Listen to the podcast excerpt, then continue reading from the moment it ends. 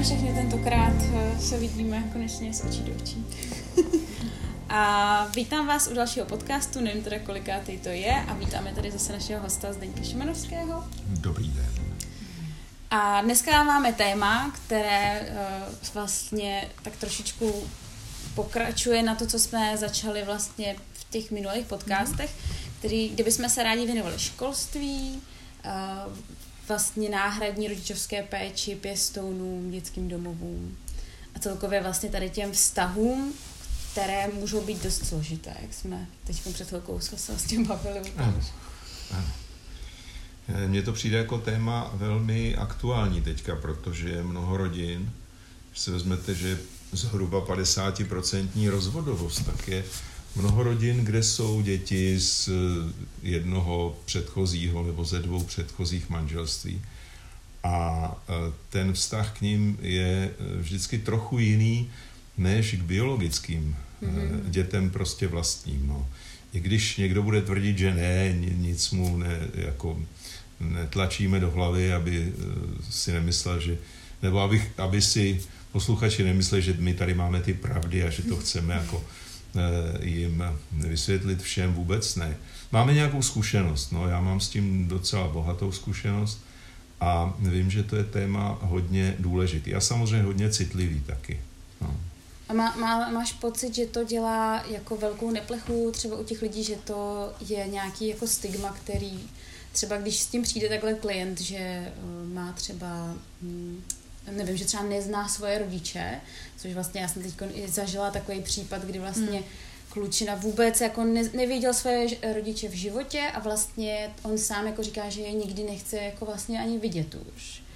No. Tak uh, vlastně my jsme tady hodně řešili i ty vztahy s těma rodičima a teď v tuhle chvíli najednou se mi jako uvízlo v té hlavě, jak on vlastně, jak ho to může ovlivnit do té dospělosti a i třeba do těch vztahů s těma budoucíma partnerama. No, hrozně moc, no.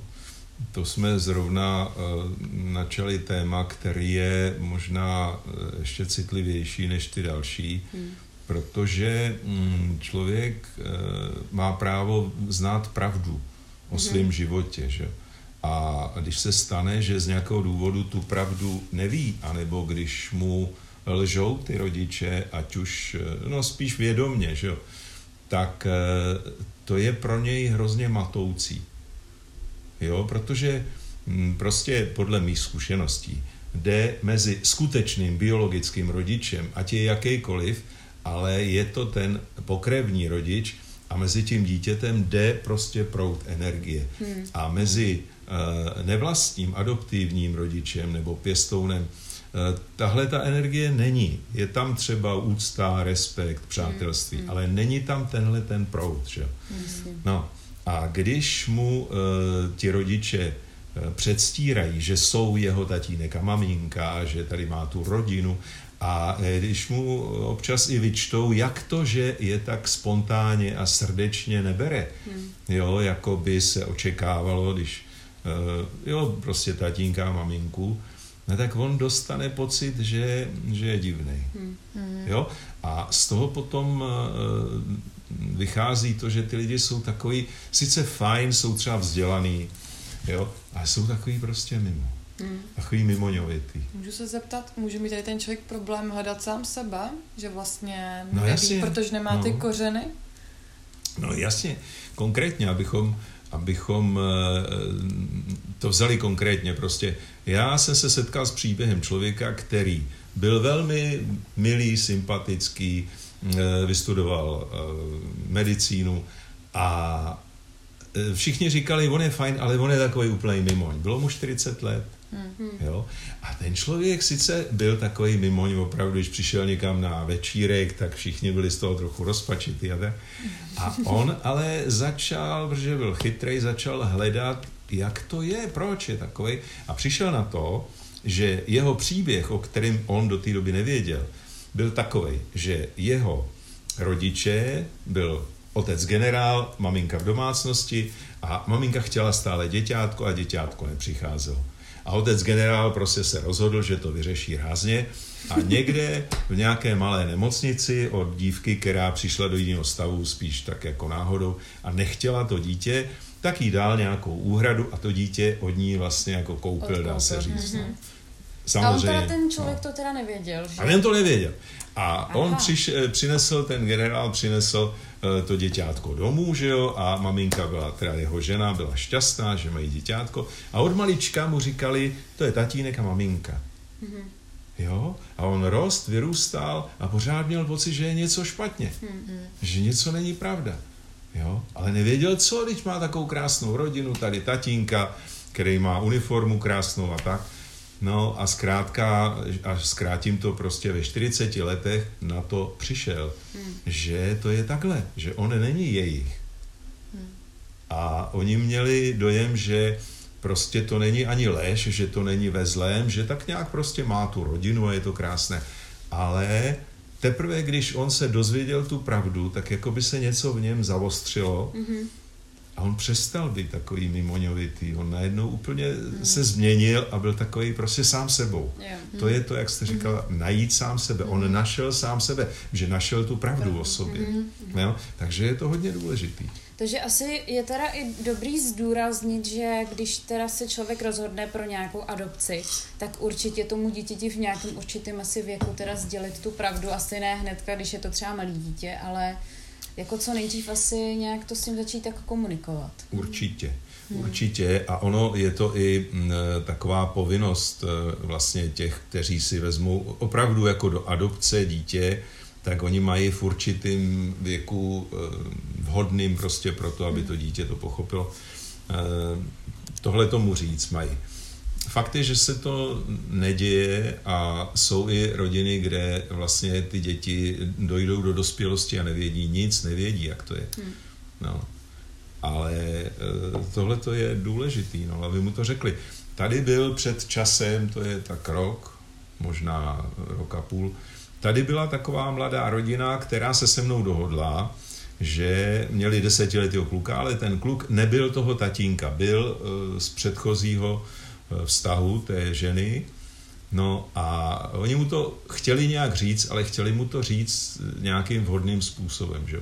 Takže když mu bylo deset, tak přišli, tady on si sednul a já jsem mu říkal, podívej se, tobě už je deset, seš chytrej, moudrej kluk a už máš na to, abys pochopil, co ti teďka maminka chce říct. A maminka mu to řekla, že tenhle ten uh, chlap, který mu říká tatínek, není úplně jeho tatínek, ale že ho má rád, že mu na něm záleží. A kluk to vzal bezvadně. Hmm, hmm. Jo? Ale najednou byl v té pravdě, prostě dostal hmm. tu informaci. No. Hmm.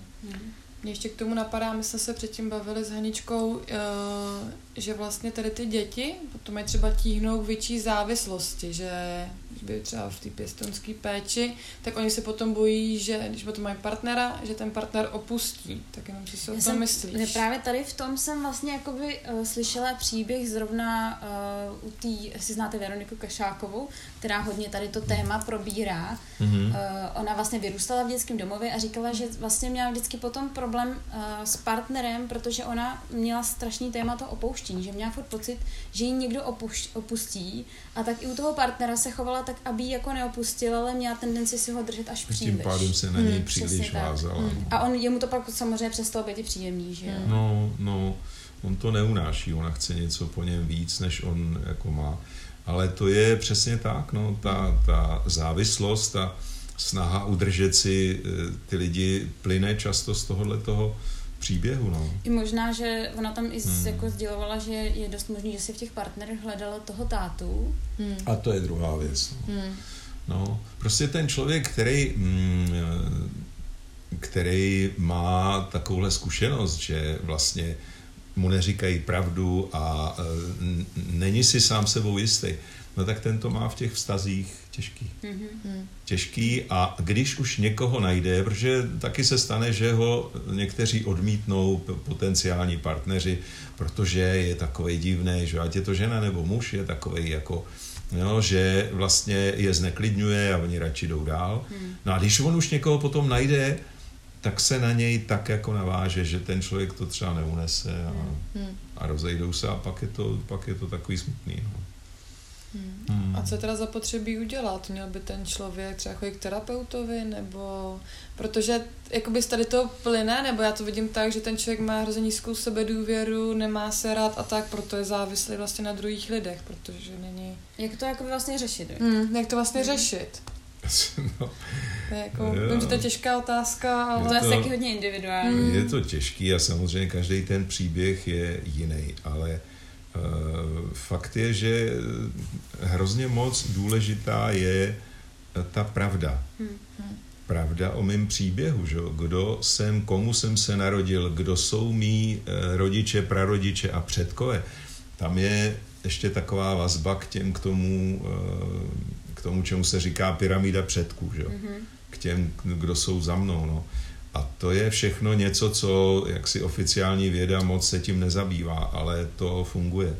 A je a to když silný. Je, když je teda ten eh, případ, že třeba opravdu nez, jako své rodiče vůbec nezná a oni o něj ani nejeví zájem, takže no. on vlastně jakoby se vlastně, jako když to řeknu, nechce vnucovat, třeba zjistí, kde jsou, kde žijou, ale vlastně jako nemá ten zájem taky, tak třeba jak takovýhle člověk může začít pracovat tady s tím, že vlastně on není úplně ukotvený s těma předkama, nemá tam ty dráhy jako volný. No, je to vždycky jinak, že jo? Když eh, se podaří taková situace, že on, ať už jsou ty rodiče jakýkoliv, tak když eh, se s nimi nějak seznámí, jo, takže uh, myslíš, že jako no. dobrý opravdu se s nimi jako jít seznámit, i když třeba vnitřně jako je že se mu vlastně nechce? No, to je to, že se mu nechce, hmm, takhle, teď jsem si vzpomněl na případ eh, člověka, kluka, nebo já nevím, kolik mu bylo asi 30 let, prostě a byl trochu jako kluk. No a ten měl maminku a babičku, který mu po rozvodu, že jo, když on byl malinký, tak ten táta odešel a oni mu říkali jenom to nejhorší, prostě táta je zločinec takovej, makovej, v životě ne, abys byl jako táta, což to je nejhorší tato věta. věta, ano, ne, abys byl jako táta, to je věta, která spolehlivě pošle to dítě na stranu táty, že jo, a dítě pak a ani neví proč, ale začne se podobně chovat jako táta. No, zkrátka tenhle ten byl velmi varovaný před svým tátou a začal jsem chodit, že vlastně má problém a že, že mu vlastně ten táta schází. No a já jsem mu říkal, no tak ho najděte a tak se s ním setkejte. Ježíš Mariano, ale co když já se bojím a byl takový z toho roz, rozjistřený. Že tam je většinou nějaký strach zatím. Veliký, no a ten strach byl živený tou babičkou a tou matkou, že hmm. No, zkrátím to, eh, prostě on měl, dokonce našel prostě adresu v jiném městě, eh, zavolal tomu tátovi a měl z toho strašnou trému. Hmm. Strašnou trému. A teďka ještě nějak to neprozřetelně řekl mamince a maminka říká, Ježíši Maria, on po tobě bych ti peníze, on tě okrade a takovéhle věci. Hmm. No, a tak jsem mu říkal, víte co, tak se s ním, tak se s ním dejte rande v kavárně a prostě řekněte mu, že máte čas jenom čtvrt hodinky, ale že jste ho chtěl vidět. Tam v té kavárně, tam nic se, se nemůže jako asi stát, že jo, tak. No a on teda jako, že jo, odjel do toho města a potom mi přišla sms našel jsem tátu, skáču, brečím, směju se, hmm a bavili se spolu tři hodiny. A zjistil, že to není vůbec žádný zločinec, že to je normální člověk, který má občanský zaměstnání, hmm. že má i partnerku, že je prostě úplně normální, ten táta. Hmm, hmm, jo. A to bylo moc hezký. Našel, našel tátu, no ale bohužel potom zůstal zase pod vlivem, se vrátil a zůstal pod vlivem těch, eh, těch dvou dám, že jo, té babičky a matky a tomu, tomu uškodilo. No ale s tím tátou to bylo takhle, no je to důležitý eh, najít prostě to, jak to mám v tom, v tom příběhu, jak to mám doopravdy. Hmm. Kdo jsou mý rodiče. Že? A je třeba nějaká možnost um, se s tím, s tím pracovat, když třeba ty rodiče se s váma setkat jako nechtějí ani? Že třeba člověk i třeba by chtěl je teda vidět, ale oni řeknou, ne, my tě nechceme vidět, my o tebe nemáme zájem.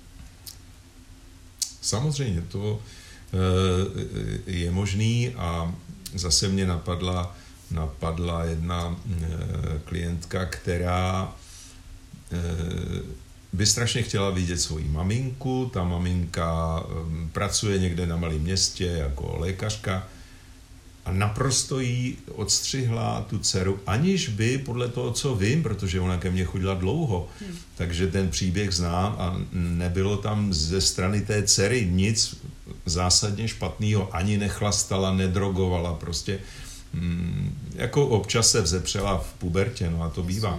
A ta maminka prostě měla nějaký důvod, který netuším, že ji úplně zazdila, odmítla a ta dcera jí párkrát napsala, pak se jí narodilo jedno dítě, druhý dítě a ona si říkala aspoň jako babička, ne, prostě ne, ticho. Jo, od té matky naprostý ticho. No. Takže jsou takový, jsou, jsou různé situace, ale když je to tak, tak e, samozřejmě je dobrý a je to hrozně těžký, aby ten klient to prostě, nebo ten člověk, aby to vzal tak, jak to je. No. To přijetí. To jo, protože tam vzniká to, jste říká závislost, že? tam hmm. vzniká ta závislost, taková ta mm, negativní, že? taková ta pozitivní závislost, já tě miluju, zůstaň tady, nebo já, já s tebou chci být furt, že? takže se člověk lepí na toho druhého tímhle způsobem. A pak je taková ta negativní, já ji prostě, ona mě odmítla, já ji taky odmítám, já ji nenávidím, já ji nesnáším. Druhý je to, extrém. no, no, no, je to obrácená strana téže mince, že Mně šlo, no. šlo asi hlavně jako o to, když je to dítě třeba z toho dětského domova a jako potřebuje vlastně zjistit, kdo vlastně je, sám neví, prostě teď pěstouni, tak eh, třeba žádný ani nemá nějaký ty učitele v těch dětských domovech, tak ty jim to asi hmm. úplně jako nedokážou dát tady to tak jestli třeba takovýhle dítě může postupem jsou třeba s tím začít pracovat, aby si tady to dokázalo vyřešit natolik, že ho to nebude v tom dalším životě tolik ovlivňovat. Jako asi si myslím, že bude vždycky ho to ovlivňovat, ale třeba ne tolik, že bude jakoby mít ty vztahy s těma, s těma partnerama třeba jako... jako to, je, to je snaha najít nějaký obecný recept a nic takového neexistuje. Prostě každý ten příběh je jiný. A samozřejmě, že je dobrý, když eh, to dítě se seznámí mm, eh, s tím, jaký jsou ty rodiče, ne když je prostě nějak eh, začne ošetřovat a to je taky forma závislosti, mm. že prostě já se, já se začnu zabývat tím, že chci, aby moje maminka byla šťastná proto udělám všechno, jo. jo? To se ty lidi navážou a vlastně se přilepějí na ten příběh toho druhého, no. Takže to ne. Ale je to, je to vždycky jinak a záleží na tom, eh, čeho to dítě je schopno, že jo, kam se dostane. Jestli chce, taky ono, aby jsme tady nevymýšleli něco pro někoho, kdo řekne, ale nesmysl, prostě mě ty rodiče nezajímají, kašlu na ně a co tam hmm. blábolit. Jo, pokud to má takhle, no tak přes to vlak nejede, že Pokud to tak nemá a říká si Hergot, a co kdyby Eh, co kdybych já se setkal s těmi rodiči a ono by mě to třeba něco jako dalo novýho do života. No tak pak je, pak je šance. Že? Mm-hmm. Pak je šance a třeba se setká s rodiči a potká tatínka bezdomovce, zoufalýho e, ochlastu a maminku něco podobně, ale přece jenom prostě e, se skontaktuje s tou energií, ano, toto jsou moje rodiče a já jim vděčím za život, ale to je všechno. Já chci žít tak, jako žijou moje adoptivní rodiče, který žijou slušně, chovají se slušně, vydělávají. Já chci být jako oni. Hmm. Jo, ale vůbec není špatný, když, protože on může mít v hlavě spoustu představ, co ty jeho skuteční biologický rodiče, jaký jsou. Třeba, hmm. jo. Hmm. Takhle se dostane na zem zase do té reality. Hmm. No. Hmm. Že pak tam fungují takový ty, že, že člověk vlastně už vymýšlí něco, co třeba ani... No, no, no a zabývá se a dává energii někam mm. do nějakých představ, mm. Vlastně mm, nejsou. Když to takhle si řekne, ano, mm. prostě jo, jsou takový a já je přijímám, ale nesouhlasím s mnoha věcma, který hmm. dělají, ale přijímám je do vědomí, tyhle lidi mi dali život teďka. Já jsem se vlastně hmm. jakoby, uh, na to ptal hlavně kvůli tomu, že my jsme měli eh, ve škole spolužáka, který vyrůstal takhle v dětském domově a neznal své rodiče vůbec. Mm-hmm. A odmítal prostě jako je vidět, že o ně nemá zájem, jako vlastně měl tam asi nějakou křivdu a pak říkal, že už se to jako nějak teda v něm jako vyřešilo, což já nevím samozřejmě, jak to bylo, ale pak vlastně v tom životě najednou on eh, studoval herectví a byl jednu dobu docela jako úspěšný. A pak najednou něco se stalo, nevím co, a on jako úplně jako byl jako prázdný strašně. A teď jako my jsme nevěděli, s čím to souvisí a mě vlastně, já jsem v tu dobu začala přemýšlet nad tím, jestli člověk může vlastně uh, navázat normálně ten život jako takový, když to tak řeknu v uvozovkách, běžný, když odmítá prostě ty svoje jako rodiče tímhle tím způsobem. Jestli to bylo tím, nebo to mohlo být jako úplně něčím jiným třeba, jo, ale spíš nad tím jsem tak jako přemýšlela. Hmm. Jak tohle může mít vliv? No, no, můj dojem je, že uh, ať už jsou ti rodiče jakýkoliv, tak uh, z nich ten člověk čerpá energii. Tak to má být, že jo. Pyramida a ta energie jakoby jde z hora, jako voda teče z hora dolů, že jo. Ten, kdo je starší nebo ten větší, rodiče posílají energii tomu dole. No.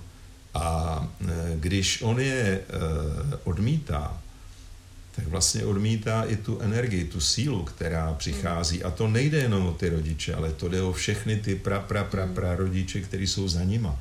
Jo? A od těch přichází síla. Když on odmítne ty rodiče, no tak je vůči ním prostě... No tak... Uh, uzavře si tu dráhu. Jako. Uzavře si tu dráhu. No mně to někdy hmm. přijde jako, jako, že taková metafora řezaný květiny, že jo když máte květinu v květináči, tak ta pořád, když ji zalejváte, tak má ty živiny, že? Když to řezaná květina je krásná, ale ona prostě nemá, nemá ty kořeny. No. Mhm. Nemá kořeny, jo, to je ono. No. Mhm. A ty kořeny člověk fakt potřebuje, ať jsou jakýkoliv, ale potřebuje je vidět, poznat, eh, setkat se s nimi, no. Jako je pravda, že si myslím, že to tomu člověku může dát i takový nějaký odpovědi, co on sám o sobě potřebuje jako zjistit. No. Já jsem jedno, to mě teďka mm, napadlo, kdysi eh, mě pozvali na setkání eh, rodičů s nevlastními dětmi, že? adoptivní rodiče, měli takový klub a bylo jich tam mhm. asi 40 a taky ty děti tam byly a bylo to mm, eh, někde za Prahou, prostě v takovém penzionu a on jim onemocněl psycholog, tak mě tam požádali, jestli bych tam ho zastoupil a něco bych jim na tohle téma povídal. No a e, první bylo, že e, když se po večeři schromáždili, já jsem začal jim povídat, tak oni se hrozně šprajcli, protože já jsem říkal, víte, mm, e, dobrý vztah adoptivní rodič může mít k tomu dítěti jenom tehdy, pokud uzná ty biologické rodiče toho dítěte. Mm-hmm. A dokonce v těch konstelacích je to, že se jim pokloní. A teď oni se problém. zbouřili, všichni hmm. 40 lidí, hmm. co to říkáte za nesmy, tohle to nám nikdo neříkal, ten psycholog minulý a tak dále. No a bylo to takový hodně emotivní. Hmm. Ještě druhý den to pokračovalo. A já jsem říkal, no tak pojďte, uděláme konstelaci na to. A oni teda nevěděli, co je konstelace. No tak pojďte, uděláme to jako konstelaci. No. a tak jsme do toho šli. A teďka tam byli dva zástupci těch adoptivních rodičů. Kluk, který mu bylo 16, ten zastupoval toho adoptovaného syna a pak tam byli dva zástupci těch eh, biologických rodičů. No. A teďka ty e, zástupci těch adoptivních, já se říkal, no a e, co si o nich myslíte? No prosím vás, se na ně podívejte, chlastají, nedovedou se postarat o dítě, vůbec se s nimi nebudou zahazovat a tak. No takový hodně odsuzující postoj měli k ním. A e, já jsem říkal, jak je, jak je tobě, tomu klukovi. On říkal, no já nevím, není to dobrý, jsem v takovém napětí, není mi dobře. Hmm. A tak jsem říkal těm, těm adoptivním, víte co, ale bylo by dobře, kdybyste je opravdu přijali, kdybyste je vzali na vědomí a dokonce e, jim dali i určitou úctu, protože nebejt jich, no tak ten kluk tady není, vy nemáte koho vychovávat, mm-hmm. že No, a tak oni se chvíli spírali, že, jako, jo, že je to pod jejich úroveň a tak. A pak to nějak teda vzali a opravdu se poklonili mm-hmm. těm biologickým rodičům za to, že dali život tomu Jasně. klukovi. Protože ať už jsou jakýkoliv, že jo, tak prostě. A v ten moment, a to nikdo nečekal, v ten moment ten kluk, eh, který zastupoval toho eh, adoptovaného, tak se najednou narovnal a šel k tomu adoptivnímu tátovi a objal ho kolem krku hmm. a říkal, konečně ti můžu poděkovat za to, co jsi pro mě udělal. Hmm, to, to bylo tak silný ten moment, jo? Hmm. jo? Protože když viděl, že ty rodiče adoptivní mají úctu k těm hmm. biologicky, tak se to všechno uvolnilo mm-hmm. a ten kluk dostal jakoby i určitý vědomí sebe, že? Mm-hmm. sebevědomí. No. Že ono je teda pravda, no. že jakmile oni neuznávají ty adoptivní rodiče, tak nějakým určitým způsobem neuznávají vlastně to dítě, že, že vlastně... Mm-hmm to může takhle souviset. Já možná ještě radši uh, bych vysvětlila, co jsou konstelace, protože když si, jestli si tohle někdo pouští jako jediný díl, my už jsme se o konstelacích bavili minule, ale kdyby náhodou někdo nevěděl, tak to radši... jsem zvědavý. Jak už to si, já si myslím, že právě to přenechám.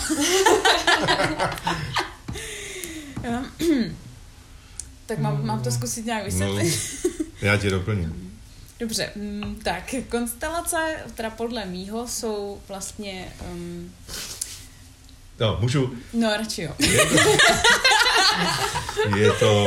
Nepřipravoval. Nevadí, nevadí, nevadí. My jsme na zkoušce, já bych to nechtěla říct špatně, hlavně Je to uh, metoda, jedna z uh, řady metod osobnostního rozvoje, Eh, podle mě je to metoda velmi nová, moderní, současná vzhledem k těm dalším, což neznamená, že člověk pohrdá těmi dalšími, ale prostě ty konstelace opravdu jsou podle mě teďka na špici a je to jedna z možností, jak opravdu nahlédnout to, co se děje ve vztahové rovině, jako v hlubší vztahové rovině Eh, určitého systému. Systém může být rodina, to je nejčastější, že lidi tam hmm. chodí kvůli tomu srovnat si, jak to vlastně je v té rodině.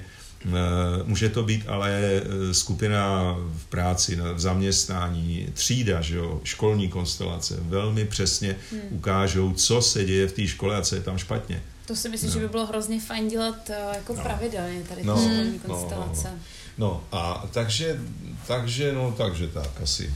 Takže v podstatě jsou tam lidi, kteří třeba vůbec v tý, s tou situací nemají co dělat, ale zastupují určitý role, který si ten no. člověk, kterýho se ta konstelace týká, vybere. No, no, Jenom no, aby no. prostě teď vlastně si někdo nepředstavoval, že adoptivní, opravdový adoptivní rodiče potkají Uh, ne, ne, ne, ne, to byli zástupci. Aha, ano, já už jo, vím, jo, proč to, radši to, radši to chci objasnit. Já rozumím, no, no, no, to, to byli zástupci. V těch konstelacích se používá zástupců za ty konkrétní lidi, který potřebujeme umístit do toho systému. A mm, třeba když já přijdu na konstelace a budu tam chtít řešit něco, dejme tomu, se svou e, babičkou, mm-hmm. jo, tak požádám tebe třeba, mm. můžeš mi zastupovat moji babičku, mm-hmm.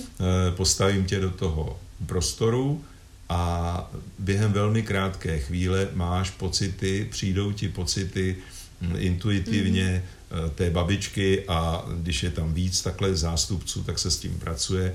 A je to velmi eh, účinná, dobrá metoda, hmm. vytvořená Bertem Hellingren, eh, který napsal řadu knih o tom a no, je, je, je hodně zajímavá. Hmm. Vlastně to mě teď přijde, že jsme navázali i na to, jak jsem se ptala na začátku, jak, jestli ten člověk může pak pracovat s tím, když ho ty rodiče nechtějí vidět.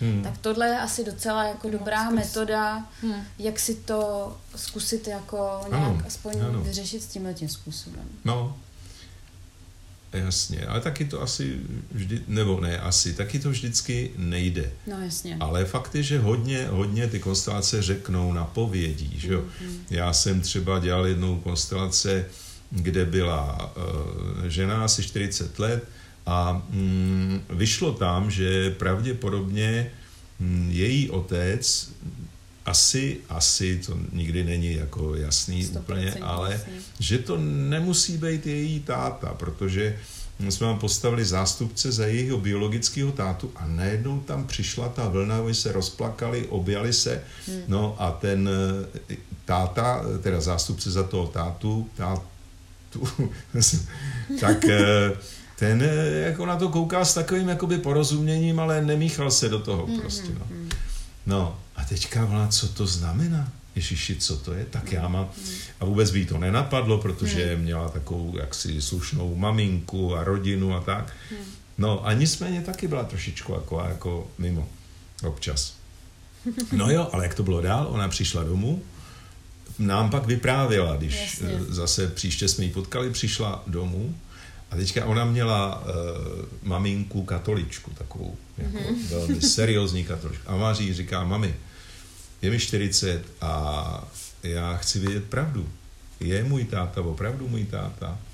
A teďka ta maminka jí předvedla takovou tu scénku, Ježíši Kriste, co to říkáš, Bůh se na tebe zlobit a tak dále a tak dále. A ona ale se nedala a říkala, hele, mami, ale já chci vědět, já mám právo vědět pravdu, je mi 40, že? Načež ta maminka se rozplakala mm-hmm. A říká, my jsme ti lhali, celý život jsme ti lhali, já ti to konečně řeknu. No a řekla jí, že to tak není, no, že prostě její tatínek je někdo jiný.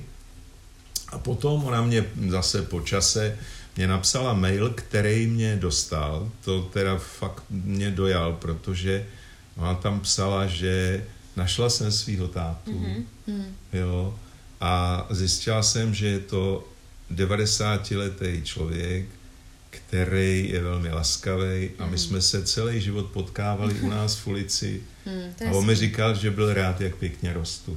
A on věděl, že je... On to věděl. To věděl. No, mm. On to věděl a ona ne. Mm-hmm. Tady to je skvělá ukázka toho, že ty konstelace fungují, protože no. jako teď, když to někdo poslouchá, jak se může říct vlastně na jaký bázi to funguje. Já jsem na těch konstelacích taky párkrát byla no. a nedokážu to teda úplně popsat, ale umělecky dochází takovým aha momentům, no, že si říkám no, no, no, aha, no.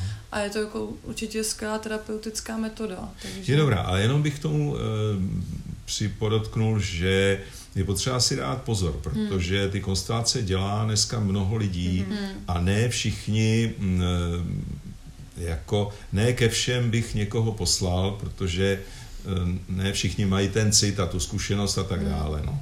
Takže je dobrý, když už člověk jde na konstelace, tak zjistit si, jakou má ten člověk zkušenost, u koho má výcvik, hmm. Jo, jestli eh, má, mm, jestli jsou na něj nějaké reference hmm. a tak dále. Jo, trošku si to oťuknout. No. Ale jinak metoda je úžasná. No.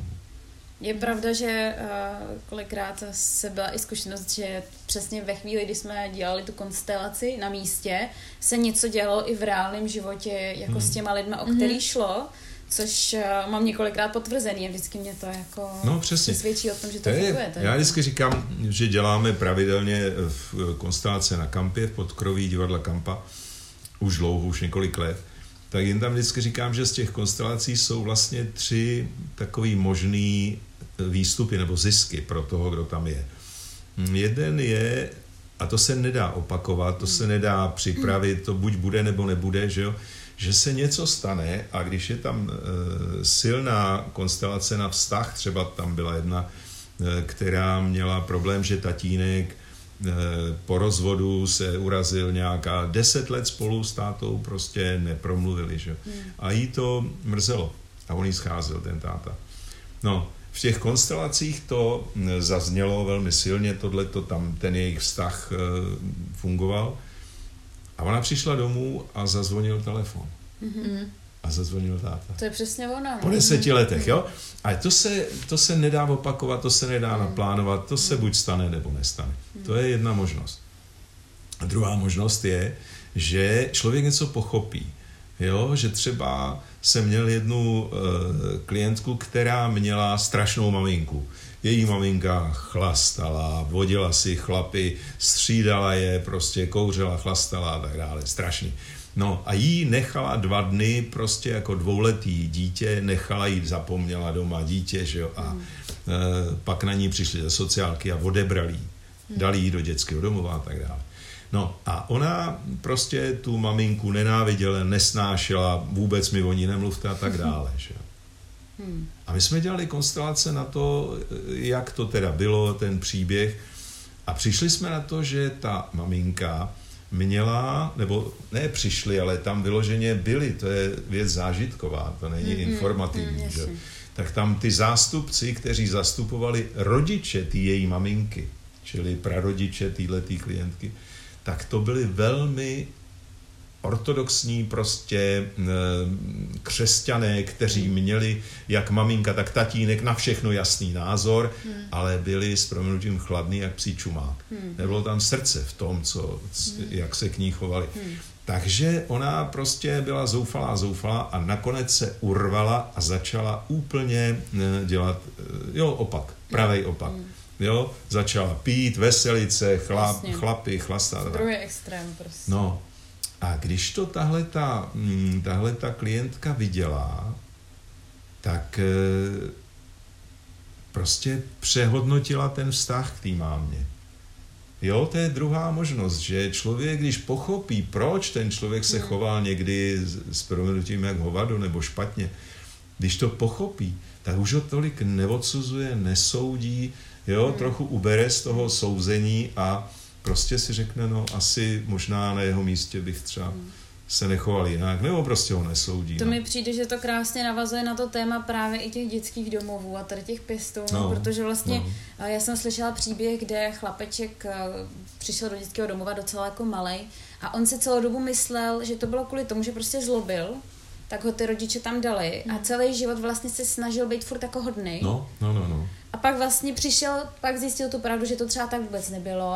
Teď nevím konkrétně, co tam bylo, ale prostě je tam strašně důležitý jako zjistit ty okolnosti, jak se dostal do toho dětského domova, protože no, třeba no. to mohlo být i tak, že ta maminka mu nemohla vůbec nic jako nabídnout. No, čili to, to poznání toho, jak to bylo v té hlubší rovině, tomu člověku hodně pomůže potom se chovat jinak a líp a eh, jo, prostě eh, v tom životě si vést lépe. Hmm. A pak je třetí možnost, abychom jenom ty tři hmm. do, hmm. dokončili, třetí možnost těch konstelací je v tom, že člověk něco pochopí, pochopí, co má dělat a potom v tom životě ale jde a udělá to.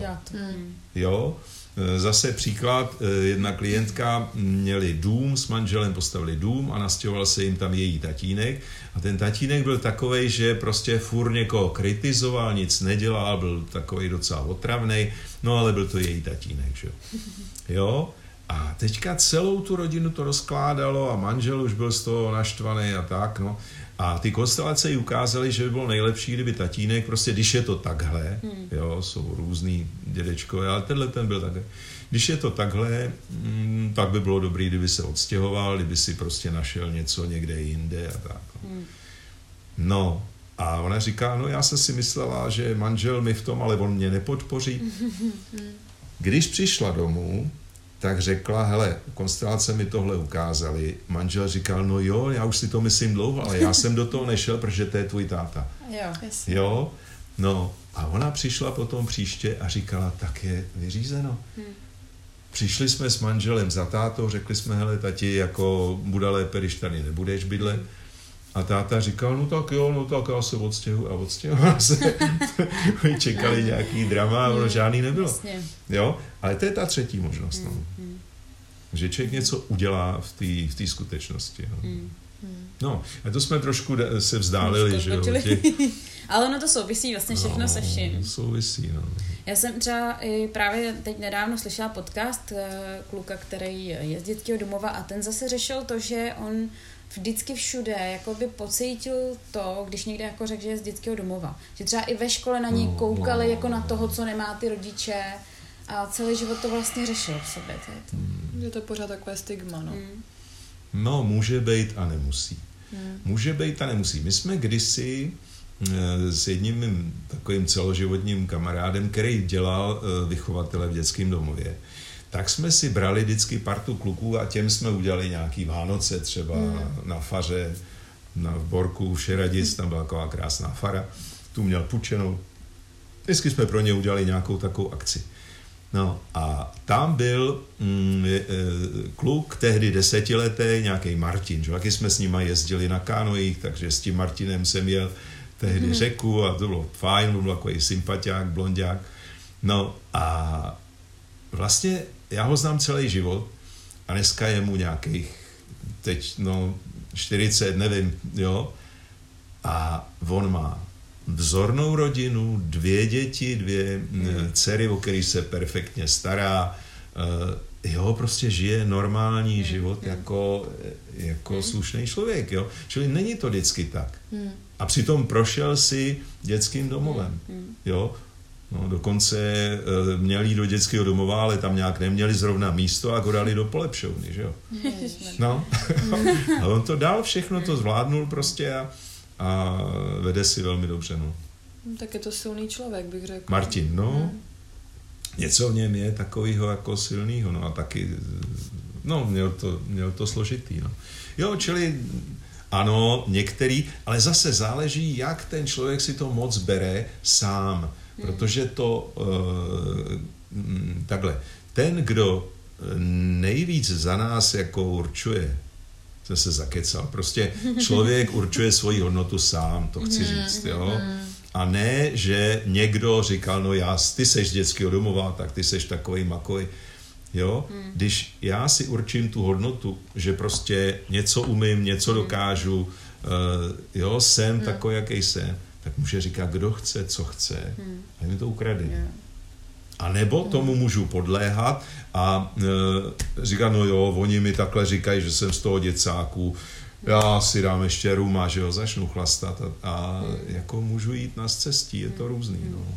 Hmm, jo, já, vlastně e, to je určitě pravda. Já spíš jako přemýšlím nad tím, že to musí být uh, opravdu těžký pro to dítě, který neví třeba, proč tam je a vlastně furt má tu otázku, proč mě sem dali. Hmm. A v tu chvíli, jakmile někdo řekne, ty jsi z toho děcáku, tak vlastně mm, tam se, se mu to obnoví, tam se mu to otázka, přesně, jako, no, že no, vlastně no, najednou no. si říká, aha, já nej, asi něco nemám, proto jsem děcáku. No co jsem udělal špatně, Co jsem udělal že jo? špatně. Hmm. Proč mě nemají rádi, tak. A to no. je právě asi hodně důležitý zjišťovat teda. A to už je na dobrýho psychologa, který hmm. postupně může přivést k tomu, že vlastně vůbec nic špatně neudělal, že věci jsou jenom tak, jak jsou, mně se moc líbí mm, starý mm, buddhistický eh, takový rčení, je jak je. jo? To je úžasný, ono to vypadá skoro jako blbost, ale je jak je, to je nesmírně moudrý, protože to znamená, e, není tak, jak já bych chtěl, aby bylo, kdyby, jo? Nebo jak by mělo být, protože já, ne, je tak, jak je. No. A jestli někdo hold e, měl dětství v dětském domově, tak to může přijmout, že to tak bylo a přestat se tím, já teď vím, že to je těžký samozřejmě, hmm. ale uh, přestat se tím tolik zabývat a spíš se zabývat um, něčím, něčím takovým, co mu může v, v životě pomoct. No. Hmm. Uh, můžu se zeptat, mě teď ještě no. napadlo, já znám člověka, který vlastně nevyrůstal u rodičů třeba do sedmi let. Mm-hmm fakt to bylo jako v těžkých podmínkách, kdy prostě ani nemluvil ten člověk nic, že fakt jako tak jako hodně jako, uh, sla, jako sociálně slabá rodina. A pak se dostal až k rodičům a poznal ty svý sourozence a ten člověk furt uh, těm rodičům neodpustil, i když potom jako už s nima vyrůstal, ale mm. že to bylo něco tak jako těžkýho. Mm Jestli někdy není lepší prostě fakt jako zůstat třeba v tom dětském domově, nebo jako říkám, ta rodina byla hodně sociálně slabá, takže asi to bylo pro ně pak lepší dostat se k své rodině. Mm. Ale zároveň toho člověka fakt jako vidím, že se s tím pere celý život a že se chce třeba furt všem zavděčovat a že i když v sobě tu lásku má, tak jako by si úplně nevážil sám sebe a jako no. to je hodně těžký. Je to o tom vědomí, sebevědomí znamená vědomí, eh, kdo jsem, že jo. Hmm. jo. A jestliže tam má tyhle ty pochyby, je to fakt hodně těžký, no. Ale řešení eh, většinou bývá, a říkám, není to vůbec snadný a ne hmm. vždycky se to podaří, ale prostě ty věci přijmout tak, jak byly a jak jsou a jít dál. Mm-hmm. Jo, nepatlat se furt v tom, že ten život hold mě ubližoval a ublížil, mm-hmm. jo, protože když to člověk dokáže se v tom příliš nehrabat a vzít to prostě přijmout, eh, poklonit se třeba rodičům, který se sice ke mně chovali blbě, ale dali mi život mm. a jít dál, tak jednoho dne zjistí, že díky tomu, co ho trápilo a těm traumatům, který zažil, takže se dostal někam, kam by se bez toho v životě mm-hmm. nedostal. Mm-hmm. Jo, mm-hmm. takže ono je ideál jako zametená cestička a jako hezký život, ale lidi, kteří měli takhle zametený ty cestičky, tak často nedokázali vůbec nic. Mm-hmm. Ano, je teda, je teda i pravda, když nad tím tak přemýšlím, že ono kolikrát eh, děti mají rodiče, který jim dokážou dělat jako strašné věci, no. že jako si pak člověk říká, to by skoro bylo lepší, aby byli v tom dětském domově, mm. ale nechci to porovnávat nějak, no. jako jo, ale že vlastně uh, může být uh, skvělý být s rodinou, ale taky to může být strašná jako No, taky trauma. to může být mrzačící. Mm. Mrzačící tělo i duši, no mm. to je Jak kdy, no. To vlastně i souvisí s tím, o čem jsme se bavili i předtím, jak vlastně funguje potom ta pěstounská péče. Hmm. Jestli to může být eh, jako lepší třeba než ten dětský domov, nebo jaký to může být No, vlastně? to je... to je otázka. to je otázka, důležitá, protože to je docela aktuální. Hmm. Te, eh, teď je taková vlna, jak jsem mluvil s jedním režisérem, který tak hurá, že zrušíme dětský domovy, je to jasný. Není to tak jasný, hmm. protože některé dětské domovy a dětské centra eh, dělají už ale desetiletí, dlouhá desetiletí, velmi dobrou a důležitou práci. Mm-hmm. A jsou tam lidi oddaný té práci, lidi, kteří opravdu mají rádi děti a mají k ním dobrý vztah. Jo, a já znám třeba e, několik lidí z toho jednoho ústavu a tam jsem se setkal s tím, že tam je třeba, aby jsme konkrétně mluvili, tam je třeba holčička, která má e, 24 dioptrií na jednom oku a na druhý oku vůbec nevidí. Že? Mm-hmm. Jo? E, která má tracheotomii, že má jako hrtan prořízle a tak. Kdo si ji vezme? Mm-hmm. Jo? děti, které mají takovýhle těžký problémy, tak eh, si myslím, že je velmi dobrý, když mají nějaký ústav, kde je lékař, kde je lékařská péče a tak dále. No, no samozřejmě hm, zdraví děti, pokud eh, jdou do nějaké rodiny, hm, může to pro ně být lepší, ale taky nemusí. Hmm. Protože hm, moje zkušenost je, že prostě mezi těmi pěstouny jsou veliký rozdíly a i když absolvovali nějaký to školení, který mám dojem, že se teďka docela zkracuje, aby Jasně. prostě ty pěstouni rychle hmm, byly, hmm.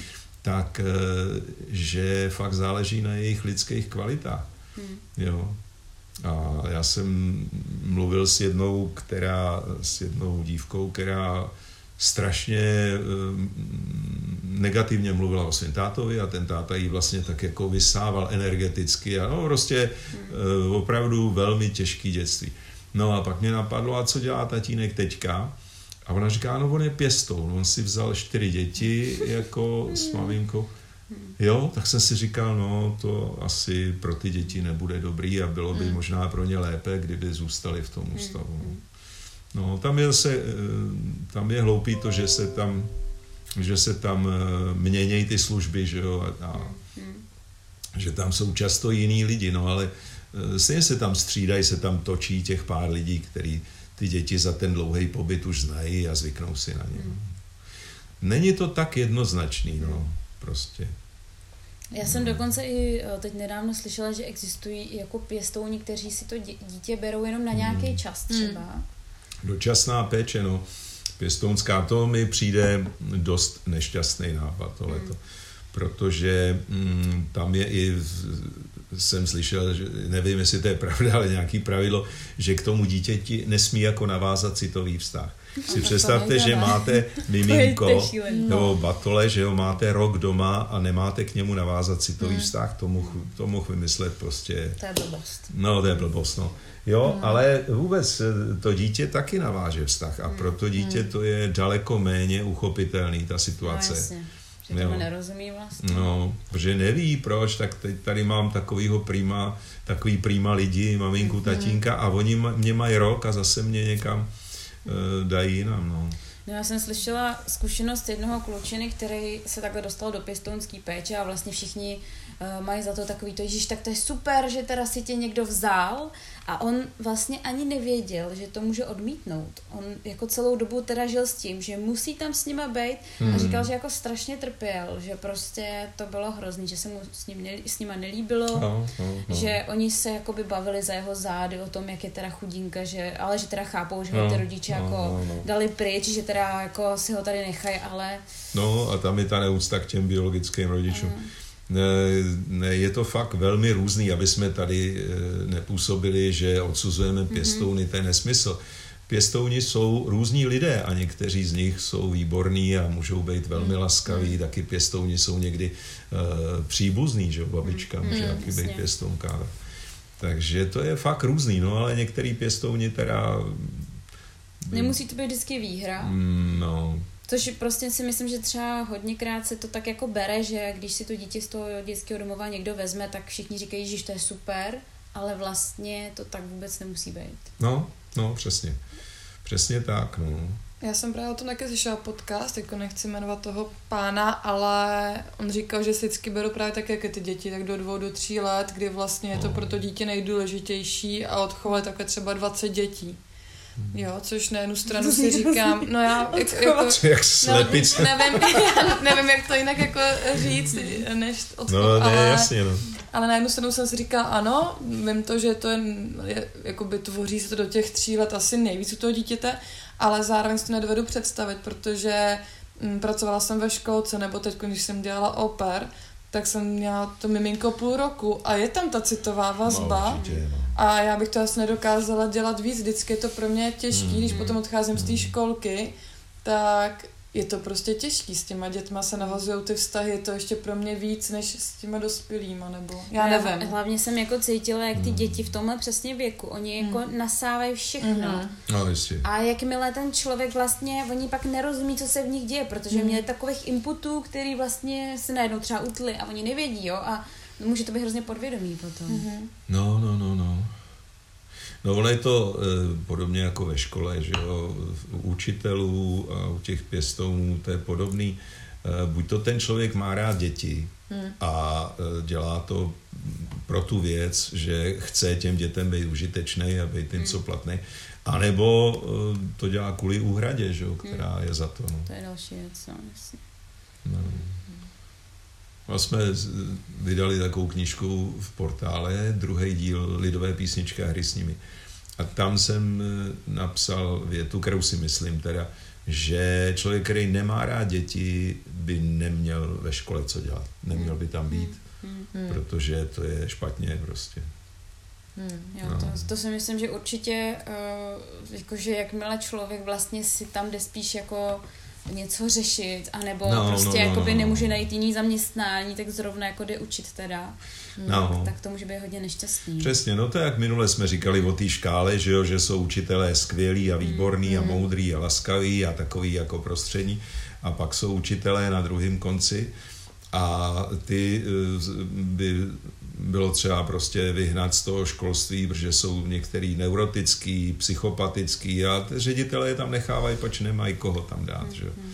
No. A já mám takový termín e, pro e, některý učitele, a říkám, je mezi nimi spousta výborných lidí, ale e, pro některé učitele je komplex vícecennosti.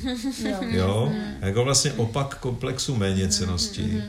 Že ten člověk pořád ví víc než všichni, Mhm. všichni ty žáci okolo něj a on je takový, jako se cítí být takový jako lepší, důležitější, no a mm, pak už se ani nevšimne, že je směšný, že? Hmm. Hmm. Jasně, To no. je pravda. no. to je pravda. Hmm. Já jsem třeba i přemýšlela v rámci tady toho školství, jak eh, třeba ty učitelé můžou pomoct právě dětem, kteří, který z toho dětského domova nebo z těch pěstounů třeba takhle přijdou do té školy. Jestli vlastně je nějaký způsob, anebo prostě brát je úplně stejně jako všechny ostatní. A... No, mm, jo i ne. Fakt je, že můžou jim moct eh, pomoci učitelé na základce, když tam jsou děti z dětského domova. My jsme ostatně tohle řešili i na některých kurzech. Já jsem dělal hodně kurzů pro eh, skupiny učitelů, pedagogický sbory a tak. A tam občas byli učitelé, kteří měli třeba část třídy z dětského domova. Jo, ten učitel jim uh, může hrozně moc pomoct, když uh,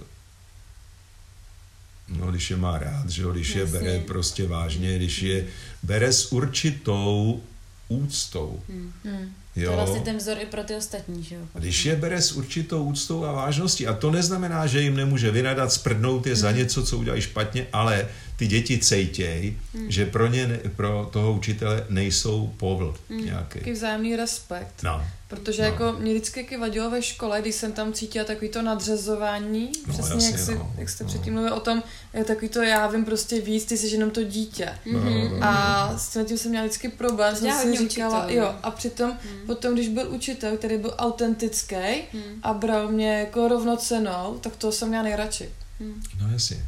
Že tě uzná. Jako. Jasně, Jo. no takhle rovnocenou, úplně rovnocenou ne, Úplně ne, ale, ale- měl k tobě úctu. Ano.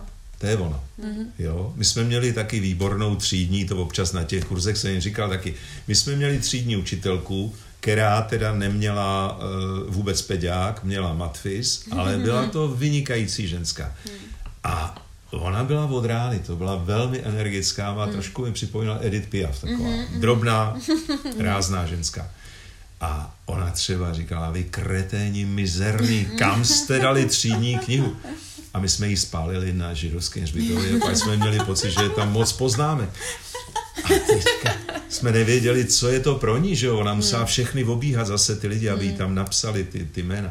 No a ona se obrá, a to už jsme byli, já nevím, v nějaký osmý třídě, už jsme byli klackové, větší než ona.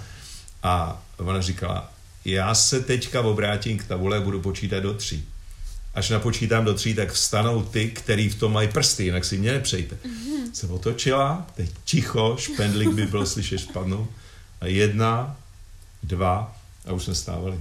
No, a se otočila, no. Síbek, Škulera, Šimanovský, to jsem si jo, ale my jsme, jí, my jsme jí milovali. A do dneška, když se setkáme někde, tak to je prostě pro nás paní učitelka, že? Na rozdíl od jiných, kteří si tam honili své ego a byli steklí a protivní a hlavně nás neměli rádi vůbec, jo. No tak my jsme je taky neměli rádi, no a co, co s tím, že? Tak se rozvine akorát konflikt nějaký. A někdy mi přijde, že uh, je i druhý extrém, že jsou takový ty učitelky, co až moc ty děti jako, mm. No. jako opečovávají. A to mi taky přijde, že může mít takový jako zvláštní vliv, jo, že... No, no, to je, to připomíná tu krásnou, uh, tu krásnou typologii Virginie Satyrovi, že? Tam je uh, pět typů, jeden typ je upřímný, autentický, druhý typ je vinič, hmm. člověk, který se schovává za to, že furt někoho obvinuje, a uh, druhý typ je smířlivec. A ten obvinuje furt sám sebe. Mm-hmm. Jo, je to maska teda, mm. ale já jsem taková neschopná, co já jsem, děti, prosím vás, a to je asi mm-hmm. tenhle ten No, něco případ, ten no. způsob, no. no. Oni pak vlastně, já jsem zažila jednu takovou uh, učitelku, hrozně hodná, prostě taková, všechny by tam prostě opečovala, ale vlastně ty děti k ní neměly vůbec žádný respekt, takže Mhm. ona jako, jako by tam vlastně nebyla. Správně, oni k ní neměli respekt. Proč? Protože ona neměla žádný respekt sama k sobě. Protože tyhle ty čtyři, ještě ty zbývající je počítač, že jo, ten, který nedává, chová se jako počítač, prostě nedává žádné emoce najevo. Říká, to jste mě potěšila. No. A e, rušič, který ruší tu komunikaci a pořád říká něco jiného, hlavně, aby ho jako vzali všichni jako přítele a tak, no, a všem je protivný. Jo, to jsou ty čtyři masky, no. Ale, počkej, co jsi to říkal, jsem se zapovídal? Uh, já jsem mluvila o té vlastně moc velký pečovatelce. No, no, no, no, no.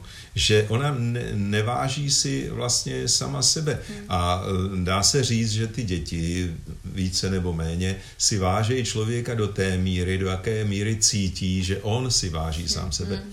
A člověk, který si sám sebe neváží, tak může na, neváží, tak může navštívit plno kurzů a e, poradit se na mnoha místech a je mu to na kočku, hmm. protože ty děti okamžitě to cítějí, že on si neváží sám sebe, tak třeba bych si ho vážil, že jo. Mm, no, jako jo. Ty No. děti tohle mají většinou taky naprosto upřímný, že jo, a No, no, prostě no, no, no. Ne, nemají tam takový to, tak já se budu nějak teda chovat. Jsou císařovi nové šaty, že jo. Čo on je nahej vlastně, jo. No, je to tak. No jo. No a co bylo zajímavé ještě k těm, eh, zpátky k těm dětem nevlastní, nebo adopty, adoptovaným. Eh, Když jsem právě byl na tom kurzu, tak to bylo moc zajímavé, že tam byly asi tři nebo čtyři babičky. A oni byli takový sportovní, měli tepláky a tak jako působili tak zdravě, sportovně. A vyšlo najevo, že oni, a teď nevím, jestli a, osvojili si, nebo se stali pěstou, ale myslím, že si osvojili svoje vlastní vnouče. Mhm.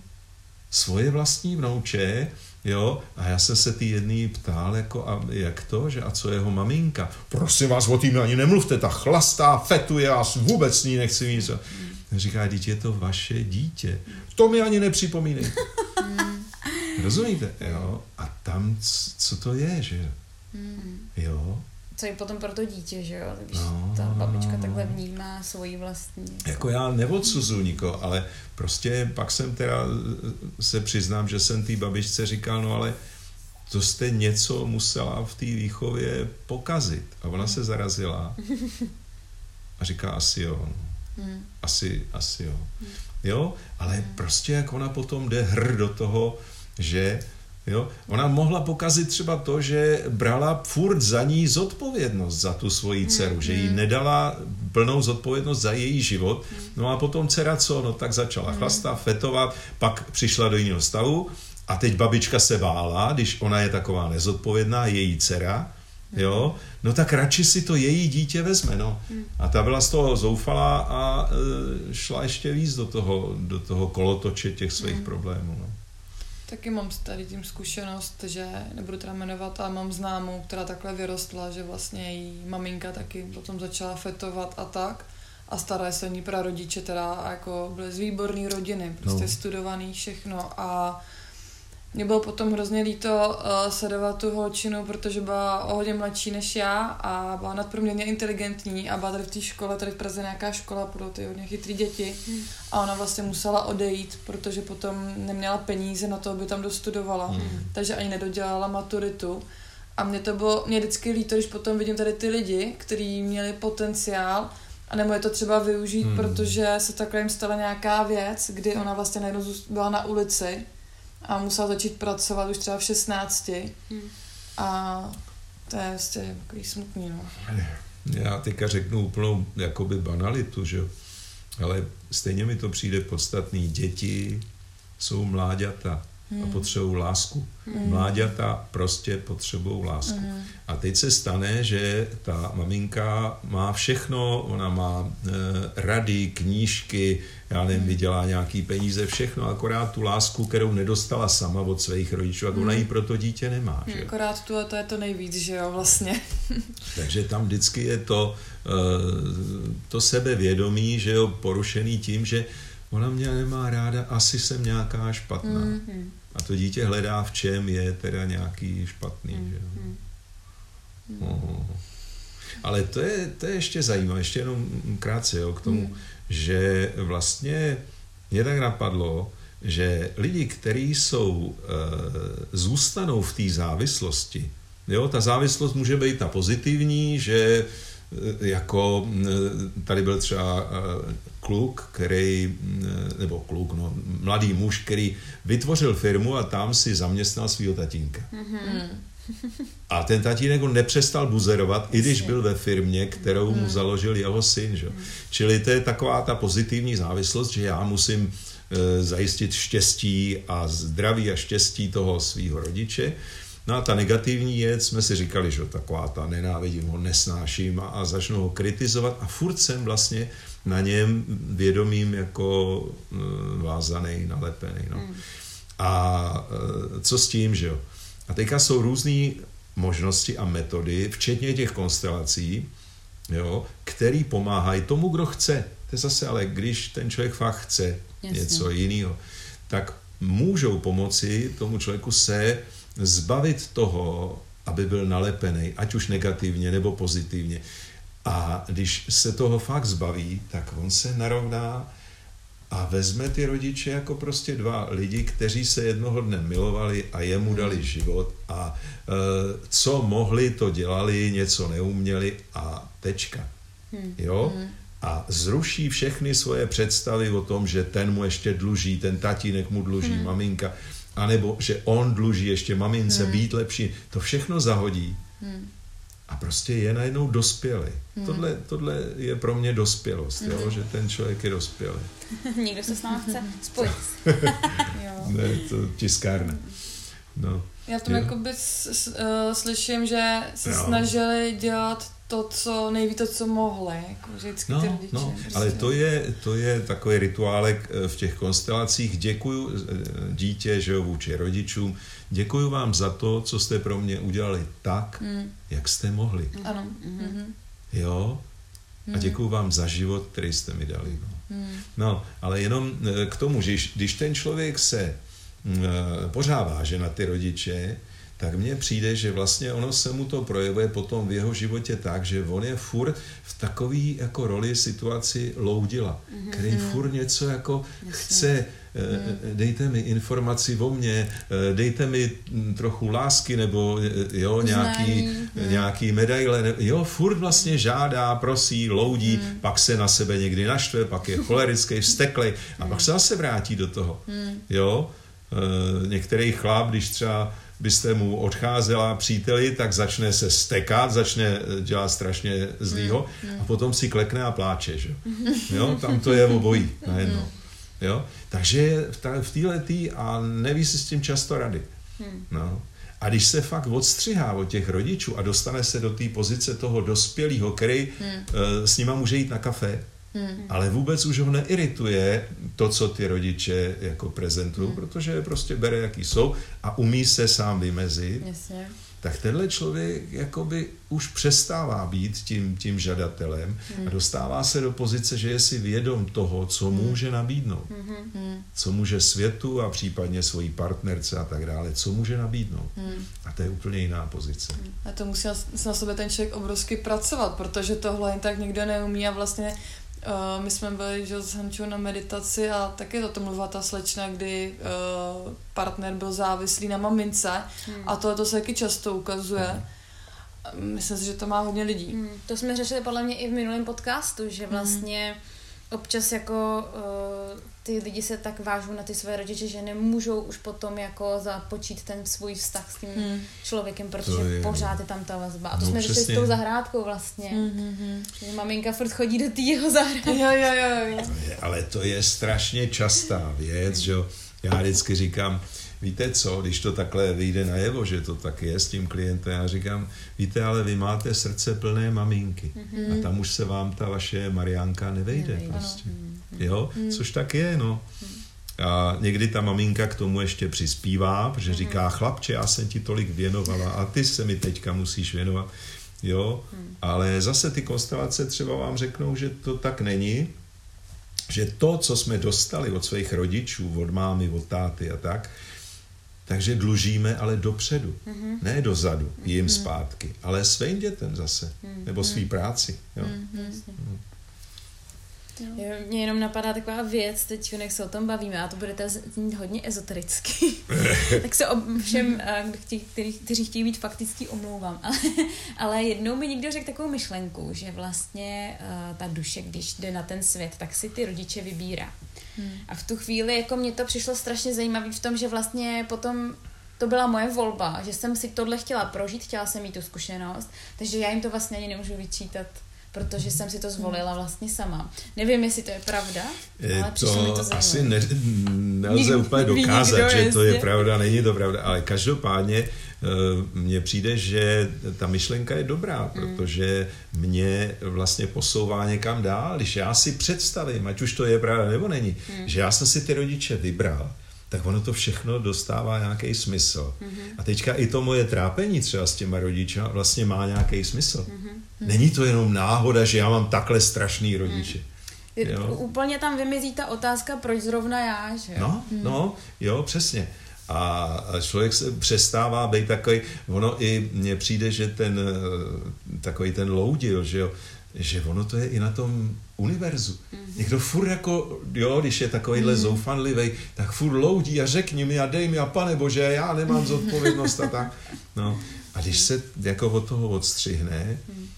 tak prostě je sám za sebe a je si vědom, že má omezení, že má hranice. Ale zároveň je si vědom taky svý síly a svých možností a, mm. jo, a, a už jde tím životem jinak. No. Mm. Což je obrovsky důležitý. No, no, no. Já bych jenom, že už je to přes hodinu, tak aby to jo, no, no, no. Povídáme, povídáme, no. No jo. No, to nějak hezky ukončila, jestli nebo máme ještě nějakou myšlenku, nebo... No, možná něčím takovým jako e, to řešení, že? No, co? nebo něco pozbudivého, jako jak to rozsvíčovat. tady furt roz, rozbírali různý traumata, problémy a potíže. Co s tím, no? Eh, jedno takový fakt kouzelný slovo je přijetí. Mm-hmm. Přijetí té skutečnosti takové, jaká je, takové, jaká byla. Jo? A přestat se v tom eh, prostě nímrat, vzít si to, že minulost neexistuje, protože prostě, jo, ta byla a není. Hmm. A budoucnost taky neexistuje, takže čeho se bát, že Teď a tady je jediný, co mám. Hmm. A když to vezmu, že to bylo tak, jak to bylo, a e, mám taky ale odvahu, ono je to o té odvaze jít dál a jít do svého příběhu, že to je riziko, že? To jako bych mohl selhat taky. Mm, Takže ono je to někdy šikovný se lepit spíš do té závislosti, no a ona ta maminka trošku vezme tu zodpovědnost za ten mhm, můj příběh, já ji mám jasně, rád, jo. Jasně, no. někdy takový ten důvod, proč se mi nedaří, tak je to kvůli tomuhle tomu všemu a vlastně... No, ano, mám hned vysvětleno. No. Čili eh, dokázat se od toho odstřihnout teď a tady, nakonec Eckhart Tolle o tom úžasně hmm. píše ve svých knížkách, jo, že máme fakt tu přítomnost a když se od tohohle s úctou odpoutáme, že v těch konstelacích se tomu člověk pokloní a může tam říct, a dívejte se na mě v Lídně, těm rodičům, dívejte se na mě v Lídně, když já si půjdu svou cestou a budu si dělat, co chci. Mm-hmm. Mm-hmm. Jo? No, a už neřeší, jestli se dívají v Lídně nebo nedívají. To prostě je jenom taková, mm, eh, taková věta, že jo? A prostě neřeší už jako eh, nic zpátky a jde dopředu. No. Mhm. Jo? Čili to řešení je hodně v tom přijmout tu realitu prostě takovou, jaká je a nedělat si ty iluze, že by to mohlo být mm-hmm. jinak, že by to mělo být jinak. Co by kdyby? No, co by kdyby, no. Mm. Jo, čili eh, jedna věc je to přijetí a s tím souvisejí mm, eh, dluhy. Jo. To je hodně takový podstatný téma, citový dluhy. Mm-hmm. Já dlužím ještě mamince, maminka ještě dluží mě, já dlužím tátovi. Mm. Nikdo nikomu nedlužíme nic, mm. když už jsme dospělí. Mm. Jo, tak prostě jenom to berem tak, jak to je, jak to bylo a, a, a jdem dál. No. Mm. Jo, takže to je takový e, velmi obecný řešení nebo hmm. takový hmm. pohled na řešení. A hmm. samozřejmě každý příběh je jiný, každý má jiný tempo, hmm. e, je to různý. No. Asi, asi taky je důležitý k tomu říct, že to není jako jeden okamžik, kdy to člověk přijme a je to, hmm. ale že to je docela asi práce, která třeba trvá nějaký no, čas. No, no. A chce to prostě... To, to jsme zrovna, totiž dneska jsem se o tom bavila s jednou kamarádkou, že říkala, já jsem si uvědomila, jak je důležitý, eh, že si jako v jednu dobu myslela, že to prostě jako všechno vyřeší a pak už bude jako šťastná. Ale vlastně jí došlo, že to tak vůbec prostě hmm. není, že ona musí každý ten, eh, tu svoji myšlenku řešit každý den, že, že to nastavení má pořád v té hlavě, že. No, ono to řešení je cesta, proces a mm, člověk by měl si to taky užívat. Hmm. Je to jo? tak? I to řešení je zajímavé. Mm-hmm, jo. Mm-hmm. No. Že ta cesta může být cíl vlastně. No, no, no, no. A ještě mě napadlo, eh, že k tomu, jak eh, ty, ty dospělí vedou ty děti, ať už jsou to pěstouni, výchovatele nebo i učitele, tak vlastně nedávno jsem si tak říkal, že když eh, příliš něco cpou do hlavy, že takhle to jako rozhodně je a musí hmm. to tak být, tak vytvářejí vlastně alergii na to. Mm-hmm, je jo? to tak, no. A takhle se si uvědomil, že některé děti mají alergii na štěstí, mm-hmm. alergii na zdraví, alergii na svůj vlastní život. Mm-hmm. Jo? Mm. Protože furt, jak, jak je ten citát T.G. Masaryka, nelze hnát lidi klackem do ráje. Mm-hmm. Jo? A on to někdo jako neví a pořád ty děti se snaží jo, hmm. učinit je šťastnými, kdybych je měl zabít, tak je tak budou šťastný. Hmm. A to je špatně. No. Takhle to nefunguje, no, jasně. Takhle to nejde, no. Hmm. No jo, takže tak. Tak eh, to jsme asi vyčerpali. Ano, to jsme vyčerpali posluchače. vyčerpali jsme sebe i posluchače. Jo, jo, Určitě, jo. kdybyste k tomu někdo měl nějaké otázky a chtěl byste se třeba na něco zeptat, doplnit, eh, nebo nějaké vaše podněty, vaše zkušenosti, tak budeme moc rádi za všechny tady ty informace, protože i pro nás je to vlastně takový vzdělávací, mm-hmm. tohle téma vlastně, takže... I terapeutický, teda musím Přesně tak, je to i terapeutický, mm-hmm. že člověk ve spoustě věcech vidí ty všechny různé uh, systémy, jak to funguje mm-hmm. a sám si v tom najde i ty svoje i ty svoje problémy. No a jestli jsme se možná trochu někdy trefili do nějakého vašeho traumatu, tak se omlouváme, berte nás s určitou rezervou. Měli jsme jenom snahu, nebo máme snahu vás trochu inspirovat a ukázat vám určitý pohled na témata, které nám přijdou důležitý. No. A pokud vlastně se to i tohoto člověka dotklo, tak je to jeho téma, který by mohl řešit mm. a mohl by se k vám třeba přihlásit na terapii, že jo? Protože když to brnká, ano, člověku to vadí, vždycky. tak je to jeho téma, že? To to řekla. Přesně tak, ano. Dobře. To je tak jo. Takže takhle bychom to mohli asi ukončit. Moc vám děkujeme, bylo to zase přínosné velmi. Já vám rovněž děkuju. Díky. A budeme se těšit někdy příště.